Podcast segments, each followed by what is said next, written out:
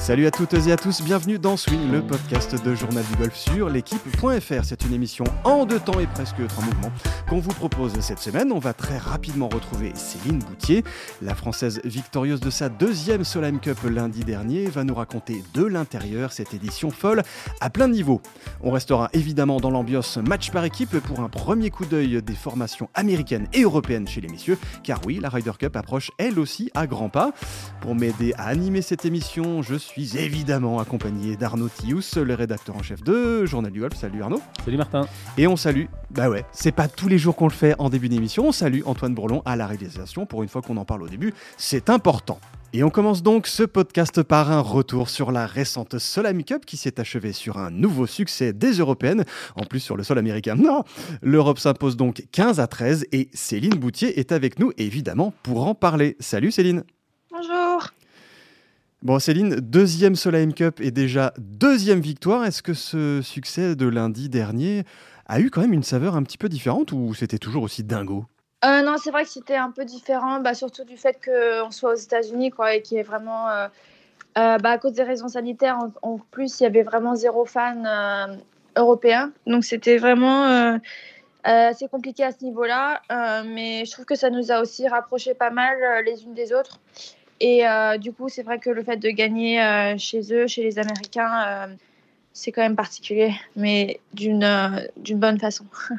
Bon, la Solheim Cup, c'est clair que ça prend une ampleur de plus en plus importante, hein, évidemment, vu, vu l'engouement qu'il y a à chaque, à chaque édition. comment était l'ambiance lors de cette édition-là aux États-Unis, même si les conditions sanitaires étaient, étaient, étaient celles qu'on connaît tous?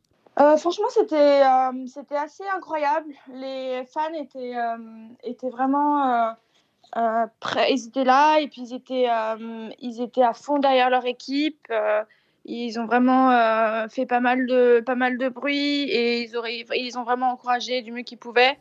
c'est vrai que l'ambiance du premier tee, il y a quelque chose qu'on ne peut pas répéter nulle part. donc c'était c'était assez incroyable à vivre et, et franchement, je trouvais qu'ils ont, au niveau de l'organisation, ils ont vraiment fait un, un, super bon travail.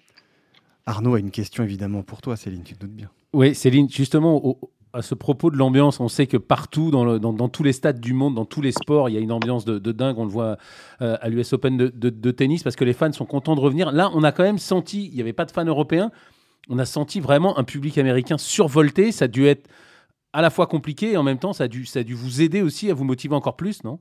Euh, oui, c'était, euh, c'est vrai que c'était assez incroyable parce qu'ils étaient vraiment bruyants, quoi, et on sentait, on sentait qu'ils étaient là pour les Américaines. Euh, après, c'est vrai qu'ils voulaient, je pense qu'ils euh, voulaient reprendre la coupe vu qu'ils avaient euh, aussi perdu l'édition d'avant. Donc, on sentait qu'ils étaient vraiment sur une mission. et je trouve que les Américaines se sont vraiment, vraiment bien battues. C'est une très bonne équipe. Donc, on savait que ça allait être compliqué. mais c'est vrai que le fait d'avoir le public aussi euh, contre soi, ça peut aider, mais ça peut, euh, ça peut aussi euh, nous aider nous, parce que c'est vrai que du coup, on se sentait, on se sentait vraiment plus soudés et, et on savait que, on savait qu'il fallait vraiment qu'on donne tout ce qu'on avait pour, pour pouvoir, pour pouvoir les battre. Donc c'était vraiment, c'était une, expérience vraiment différente de Glen Eagles pour moi, mais, mais c'est vraiment difficile à dire si c'est euh, si c'est mieux ou, moins bien, c'est vrai que juste de gagner aux États-Unis, ça a une saveur particulière quand même. Alors, d'un point de vue comptable, cette édition, euh, pour toi, Céline, c'est un point et demi euh, de glané en, trois matchs. C'est une victoire en simple 5 et 4 dans le, lundi, dans la session de, de, simple. Voilà. Un match nul en force le samedi lors de la première journée, associé à Georgia Hall, et une défaite le dimanche en 4 balles, associée à Sofia Popov 3 et 1. Est-ce qu'il y avait une, une, de ces trois rencontres qui a, eu le, qui a eu une saveur particulière, qui était plus marquante que les autres?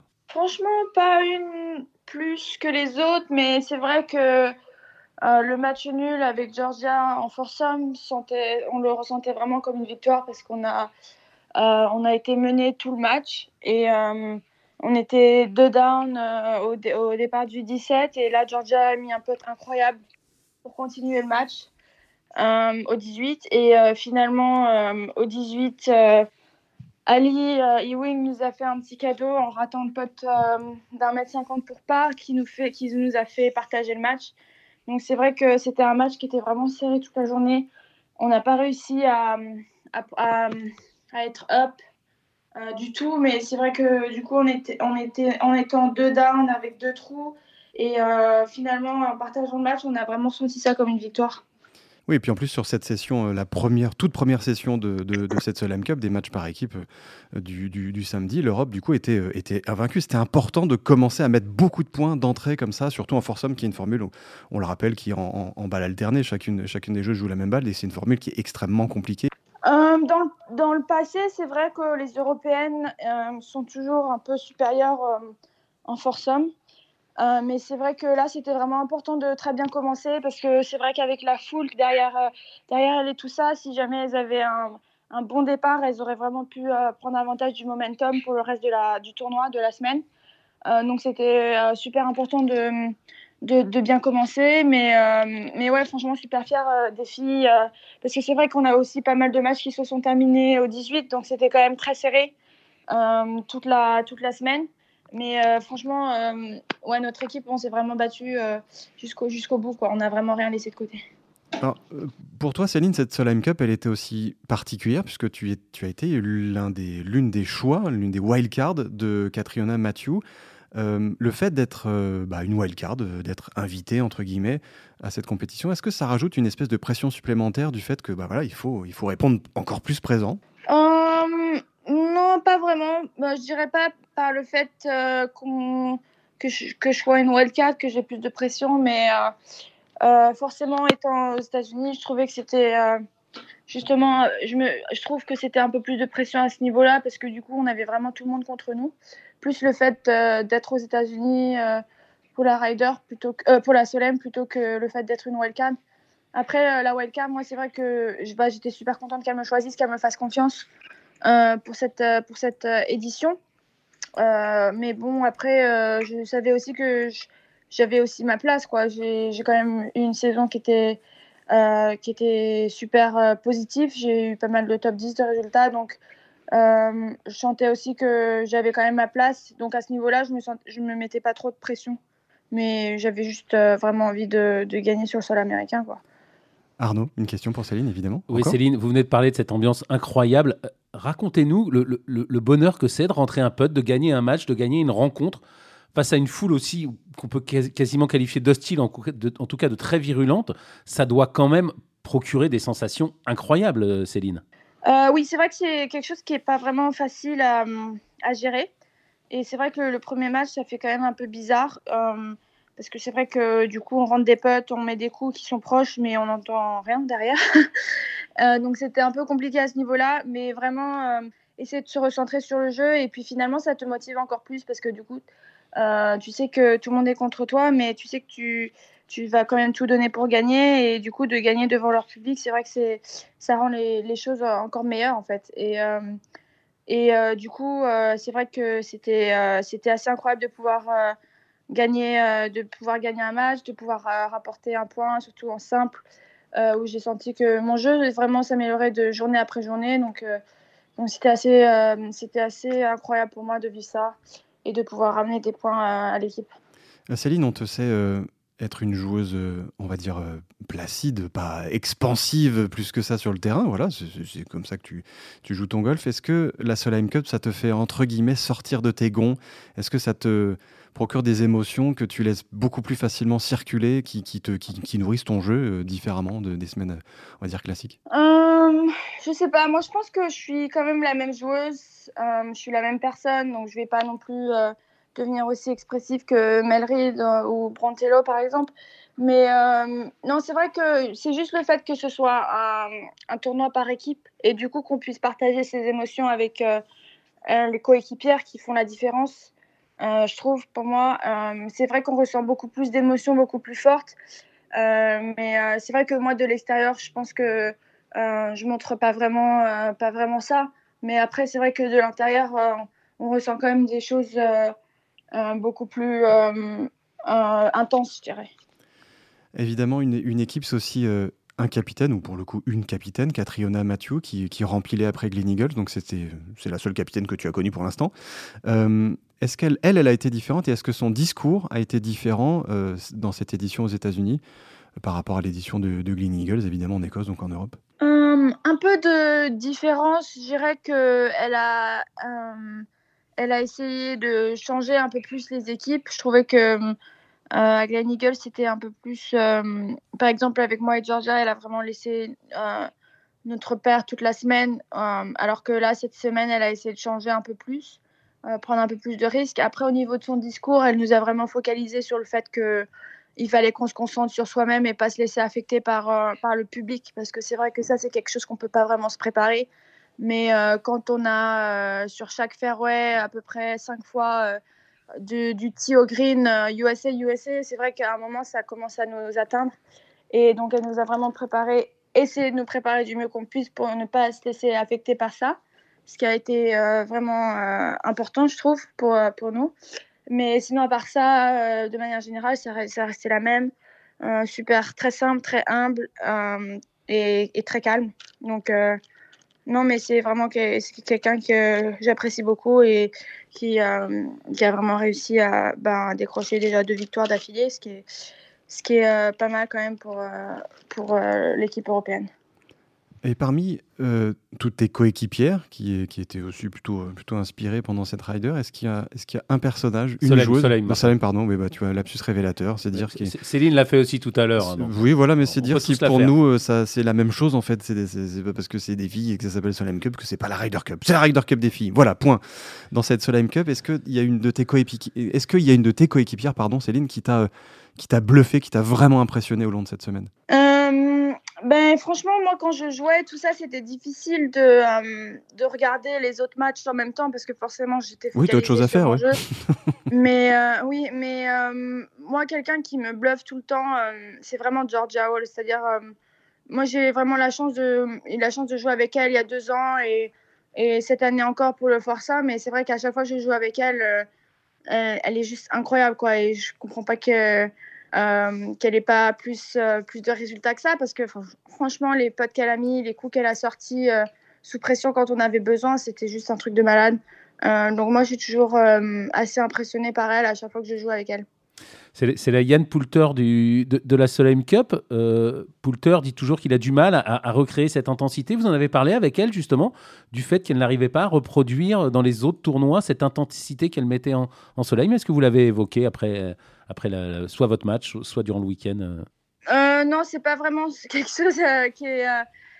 qui est venu à l'esprit quand j'avais quand on a fini de jouer ensemble mais c'est vrai que je lui ai vraiment dit qu'il fallait qu'elle parce que je sais pas je trouve que elle a un potentiel tellement énorme mais mais d'ailleurs elle a, elle a, quand même déjà gagné un majeur hein, le British Open donc c'est pas rien tu sais qu'elle a, elle a du jeu et d'ailleurs elle a terminé deuxième cette année aussi euh, mais non, c'est pas quelque chose qui est sorti. Après, euh, euh, je pense qu'elle elle sait aussi que c'est une très très bonne joueuse. Donc, il n'y a pas de souci à ce niveau-là. Mais c'est juste assez impressionnant parfois quand on sait que. Et d'ailleurs, si jamais je, dois, je devais choisir une joueuse pour rentrer le pote de la victoire pour la Solem, je choisirais elle sans hésiter. Quoi.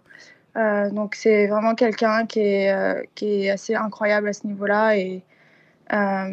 Et ouais, je pense qu'elle va, elle va, elle va avoir une très très bonne carrière, euh, Georgia.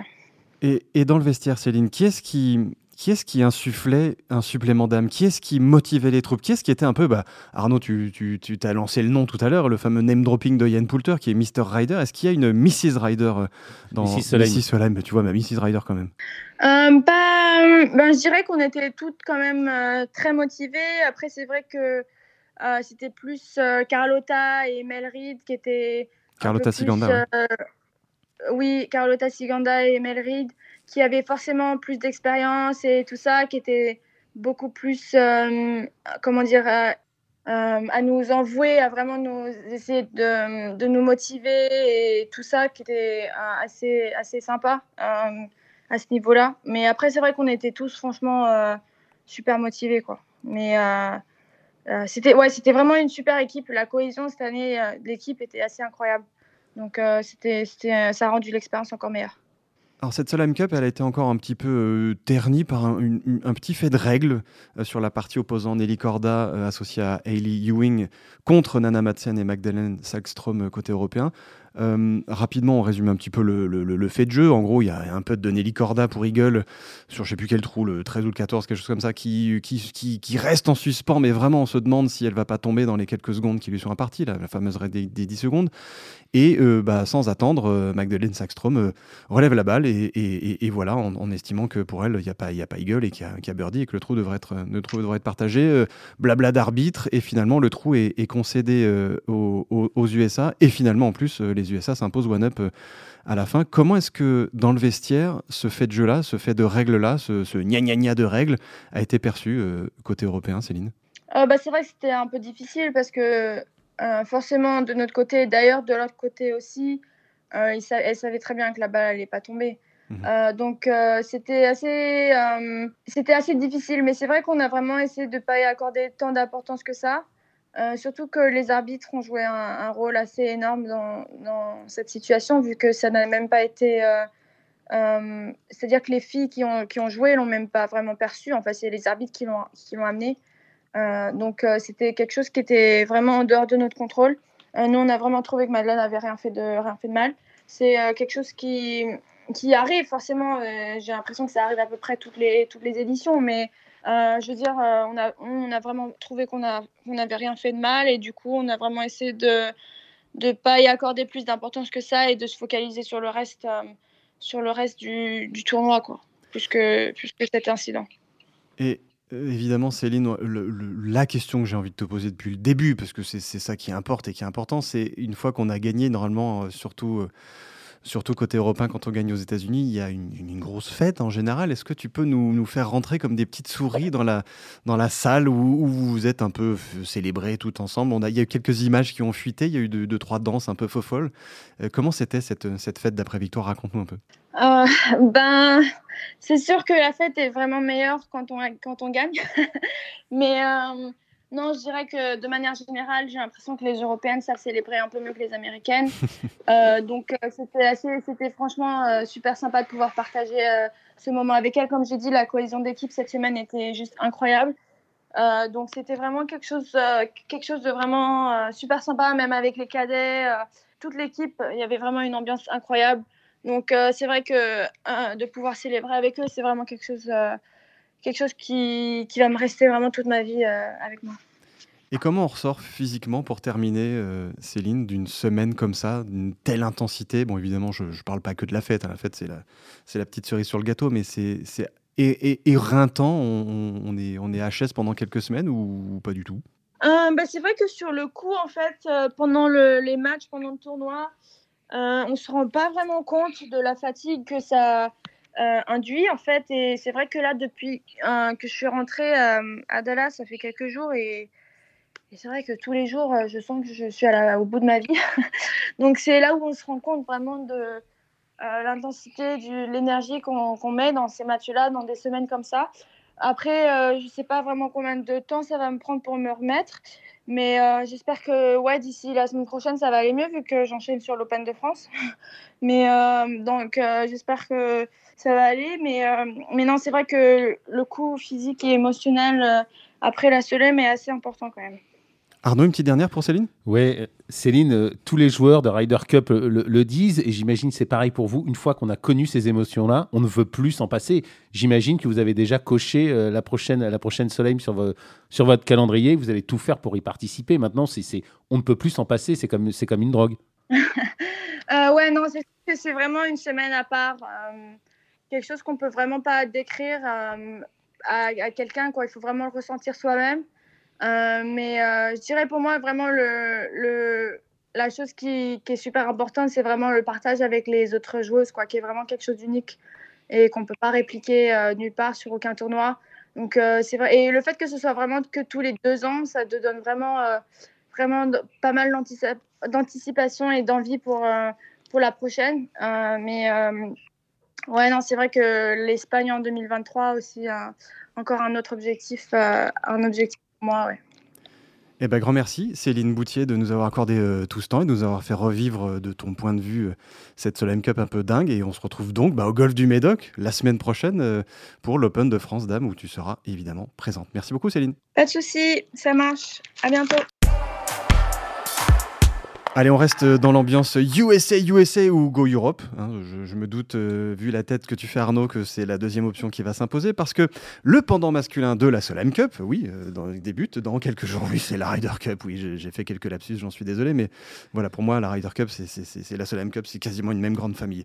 Donc, dans quelques jours, début de la Ryder Cup et les équipes se précisent. On commence euh, par les États-Unis qui connaissent eux depuis bah, hier, ce mercredi, leurs 12 joueurs. Arnaud, qui sont-ils? Je vous laisse les annoncer.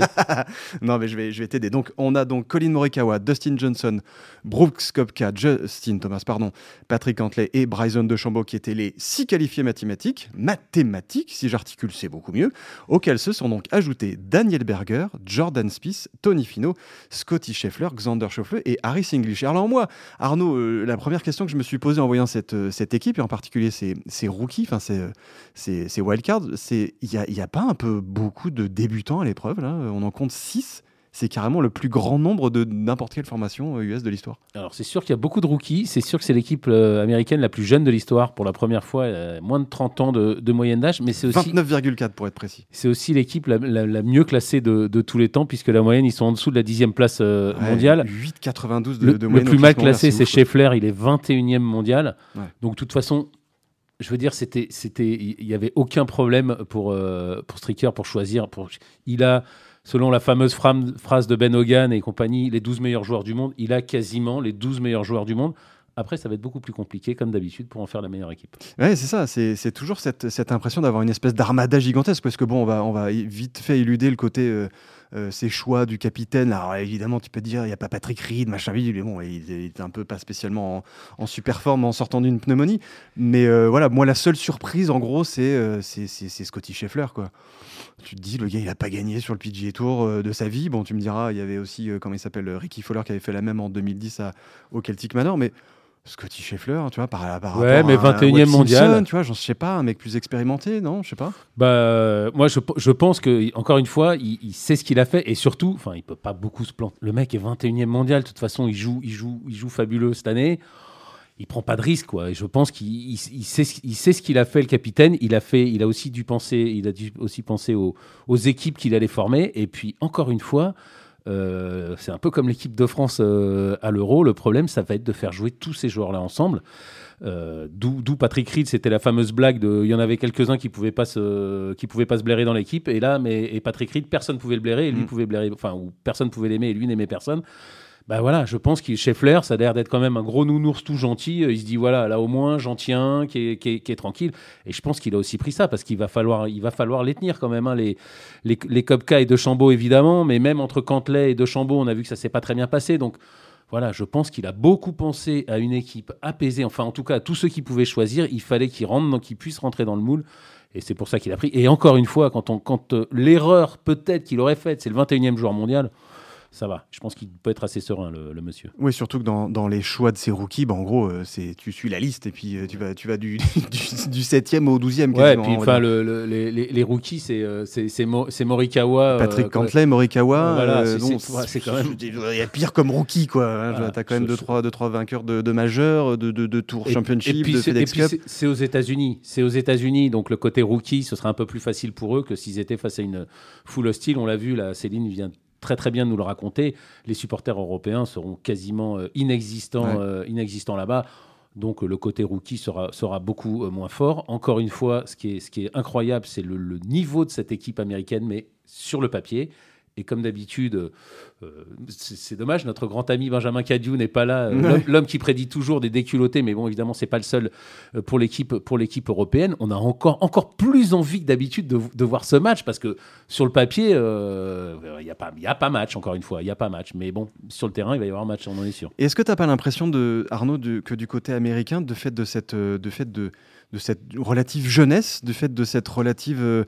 je sais pas, j'ai l'impression qu'il y a entre guillemets une nouvelle tête. C'est pas vraiment des nouvelles têtes, mais voilà, c'est la première fois qu'il n'y a pas vraiment de, ni Mickelson ni Woods, euh, que tu as, as, une équipe. Depuis 93. 93, ouais, bah oui, Mickelson, 93, 97 pour Woods, mais euh, ça fait un bout de temps que qu'on a envie quelque part que les États-Unis se renouvellent un petit peu. Est-ce que c'est pas l'année ou jamais pour euh, pour eux d'ailleurs bah, de profiter justement de l'absence de ces énormes cadors qui écrasent un peu les sélections de leur aura, de leur expérience et de leur blabla quoi. Se renouveler Peut-être, mais en tout cas, ce qui est sûr, c'est que l'attitude a quand même bien changé chez les Américains et la Ryder, au moins, bon, au moins dans les déclarations, même si notre autre ami Sebodou lui dit qu'il y a beaucoup de, blabla là-dessus.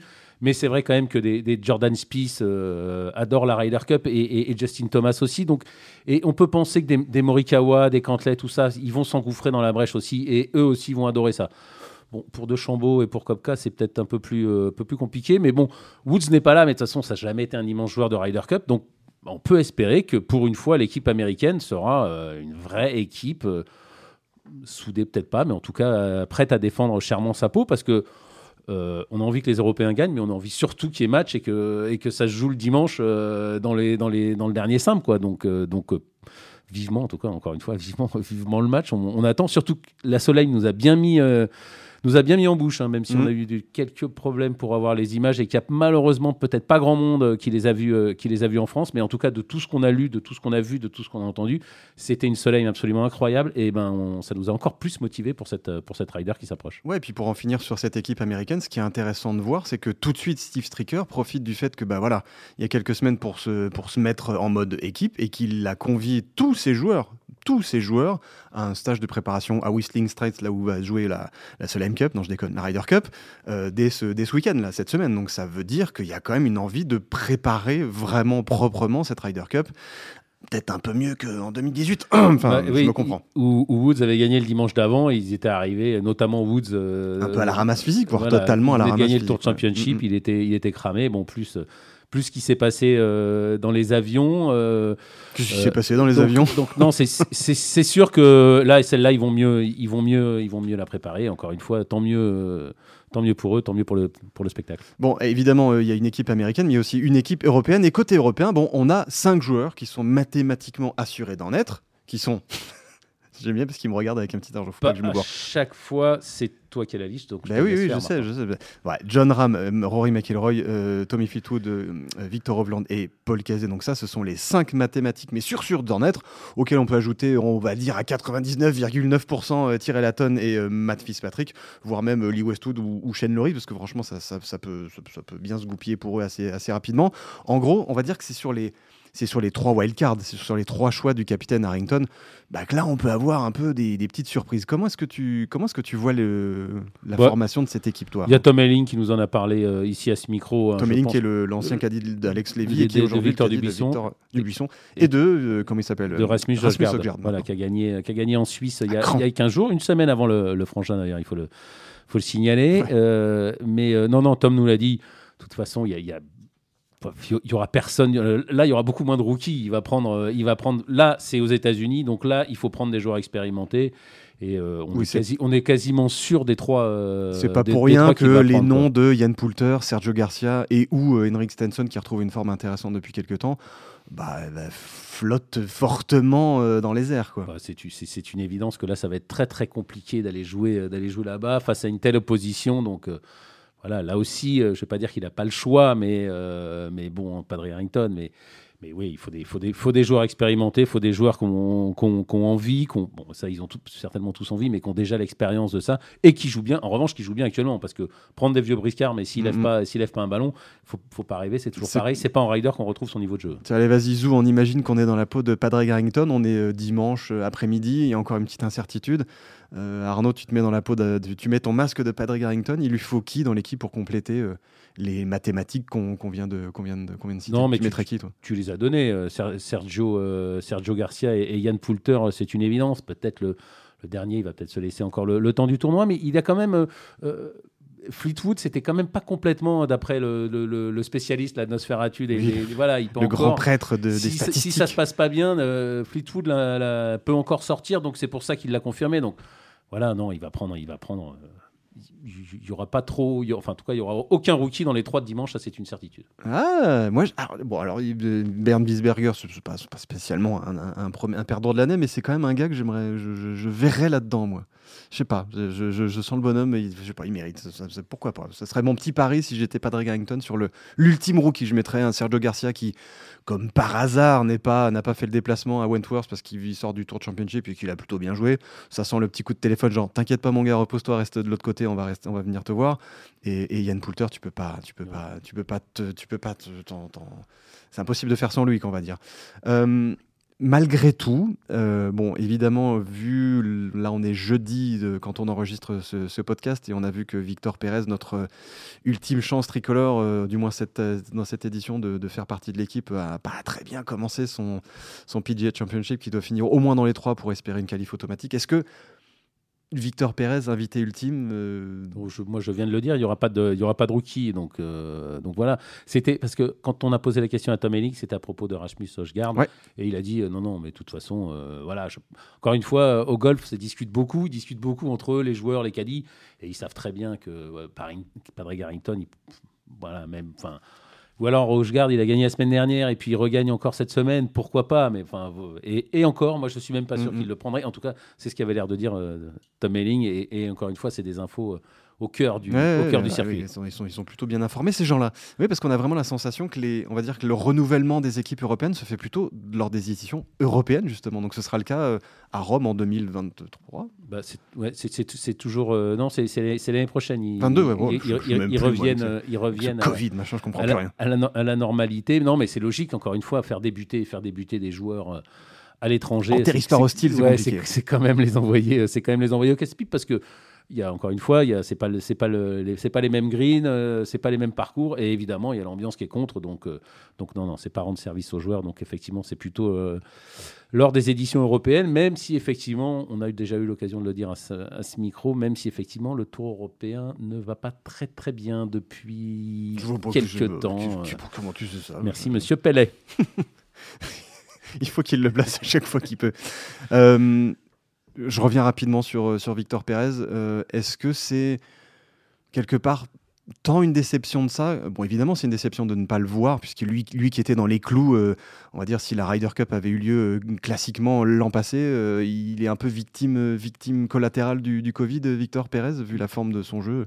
C'était pas possible cette année. Non, moi, je, l'avais déjà dit il y a trois mois à ce micro. De toute façon, s'il si, joue bien, il y sera. S'il joue pas bien, il n'y est pas. Il joue pas bien. On a eu Antoine Rosner. Et Antoine nous disait, mais moi, j'étais 80, 60e mondial au mieux. Il n'y a jamais eu un 60e mondial qui a été sélectionné en Ryder Cup. La Victor Pérez, il est 50e et il, va sortir au 51e. Il, est en train de sortir doucement du top 50 mondial. Donc, non, il n'y a aucun regret. Il joue vraiment pas assez bien depuis, mais vraiment pas bien depuis, depuis trois mois. Enfin, il fait des bons tours, mais. Euh, voilà, quand on voit la forme d'un Stenson euh, en, ce moment, c'est comme ça qu'il faut faire pour éventuellement avoir une petite chance d'être euh, choisi par le, par le capitaine. Et la sélection automatique, ben, il s'en éloigne un peu plus à chaque tournoi parce qu'il parce qu'il joue pas assez bien. Donc non, aucun regret pour Victor Pérez. En tout cas, ce qui est bien, c'est qu'il a très bien joué. Il est entré dans les 50 premiers mondiaux. Ben, il faut qu'il retrouve ce niveau-là et, on espère que l'année prochaine, il sera, en Italie. Donc on verra ce dimanche à l'issue du BMW PGA Championship quels sont les choix que va faire Padraig Harrington. Et a priori, vu ce qu'on est en train de dire, il n'y aura pas beaucoup de surprises. Hein, je pense pas. Et on aura sûrement l'occasion d'en causer, euh, bah, j'imagine, la semaine prochaine pour le prochain opus de Swing. Donc c'est la fin de ce nouvel opus de Swing, le podcast de Journal du Golf sur l'équipe.fr. Merci Arnaud de m'avoir accompagné. et encore merci à Antoine Bourlon pour la réalisation. Et merci euh, surtout à vous toutes et tous qui êtes euh, chaque semaine de plus en plus nombreux et nombreuses au rendez-vous de Swing. Et ça nous fait plaisir sur les différentes plateformes de streaming ou sur l'équipe.fr. On se retrouve la semaine prochaine. Bon golf à tous et à plus. Ciao.